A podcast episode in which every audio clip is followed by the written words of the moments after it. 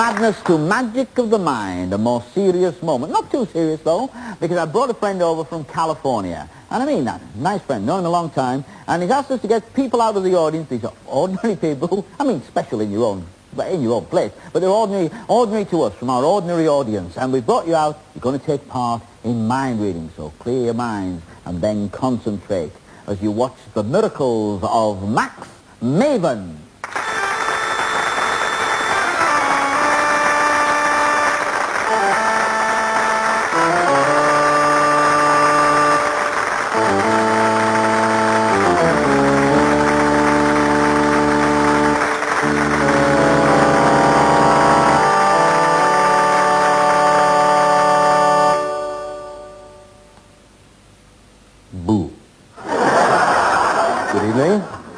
My name is Max Maven, and for the next few moments, you're mine. Together, we are going to explore some of the mysteries of the human mind. The human mind is a fascinating thing. Most people have one.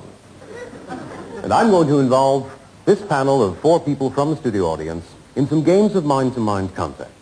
I've traveled a great distance to be here with you this evening because I make my home in Hollywood, California. And I live there for a very particular reason. This is absolutely true. You see, Hollywood is the only city in the world where I look normal. You notice? Well, I'm going to use that particular subject of travel as my first endeavor because I've brought with me an atlas. This is an atlas of the world running about 50 pages. On each page there are maps of different countries, hundreds of them, with thousands of cities represented from around the world. The very first person to get involved in this endeavor is going to be the young lady sitting right over here. What is your name, please? Dallas. That's correct. See how easy this is? Dallas, well, you've got the name of a city, so you seem perfectly fit to be in this particular test. I'm going to hand the atlas over to you, and I'm going to turn my back on you. It's not that I don't like you, it's that I don't want to see what you're going to do, because I want you to open the atlas up anywhere you like and look at a city and remember it. Now, you're looking at more than one, correct? Correct. You can change your mind if you like, open to another page. The choice is yours. When you've got your mind made up, close the book, put it on your lap. Have you finished? Yes, I have. Good. Your name, sir? Andrew. Andrew. Creative answer. Andrew, do you and Dallas know each other? Well, this could be the start of a whole new relationship. Would you pass the uh, atlas over to the gentleman? Andrew, I'm going to turn my back. I'll snap my fingers. Again, the book is opened to any location and a city remembered. Have you got one in mind? Yes. Terrific. Close the book.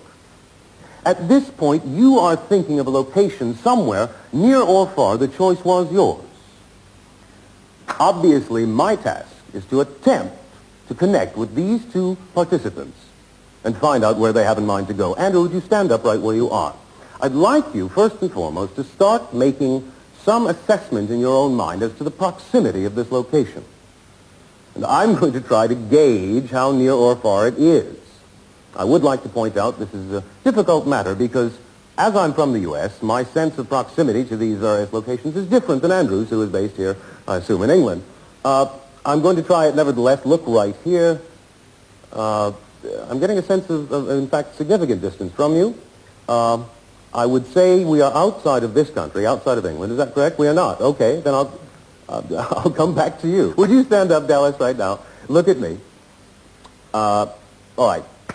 Much greater distance in your case. We are not only outside of England, we are, I mean, we are outside of England, but I think we are also outside of Europe. Is that correct? Uh, you've done something, now this is interesting. Different people approach this differently. Some people make visual imagery, some people make uh, words in their minds. You have chosen to do a combination of both, but you are a labeler. I get those frequently. You have made a title across the bottom of your picture. Correct. That's not what you did. You instead focused on a very specific picture, mm-hmm. and it's a close-up, isn't it?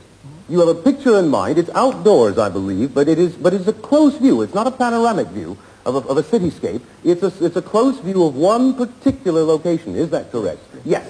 All right. Look at me. In your mind, you have an outdoor view as well, but it's, I think, a bit wider than what the gentleman has, because what you have in mind is a structure with several more around it. Is that correct? We are talking outdoors. We are talking uh, uh, daytime, but I think later in the day. I think we're talking dusk. Is that correct? The reason, yes, because I got a sense from you of a deep uh, hue to the sky, uh, and also a deep hue to the objects around. I think we've got a, a there's a purplish color in your in your picture. Is that correct? correct. Is it uh, a, a dark purple? There's also a pink somewhere. Uh, I think a little higher up than the purple. Sort of a pink uh, trim right about here, purple down below. Is that correct? All right. Uh, on your situation, we are talking different color schemes entirely. It is outdoors, it is daytime, but the color involved is a sort of reddish brown. Is that correct? Yes? Uh, we are talking some, some trim here as well. But unlike the young lady who had these bright colors, your trim is more of a sort of cream color. Is that correct? A, a sort of tan or cream in that, in that general range. Am I correct? Yes, yes, yes, yes, you are. All right. Uh, in making this label in your mind, I'm getting a, a, a letter O. Is that correct? Right. Yes. Uh, a fairly long word, I think. Uh, longer than three or four letters, maybe five. Is that correct? Correct. Yes. Uh, in your mind, now that I've started talking to her about labeling, you did put the label in, but it was a belated effort. Is that correct? We are talking, uh, you just recently put the label in. It's there now, so I'll try and tell you that you also have an O in your word. Is that correct? Uh, in fact, I have a sense that I know where you have in mind to go. I think you've made it very easy for yourself as an imaginary traveler. You, on the other hand, it's a bit more complex, but I'm going to tell these two travelers where they have in mind to go, or at least where I think they have in mind to go. And if I'm wrong, you have no need to protect me. If I'm wrong, be honest and say so. But if I'm right, so that everyone knows immediately, all you have to do is to sit down again. Fair enough? If I tell you the name of your city, simply take your seat. Ladies and gentlemen, two participants with two imaginary destinations. Two thoughts. You have elected to stay close at home in London.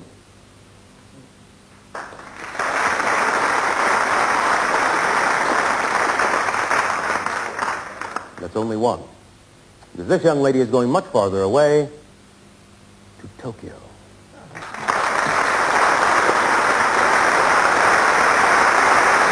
Thank you so much.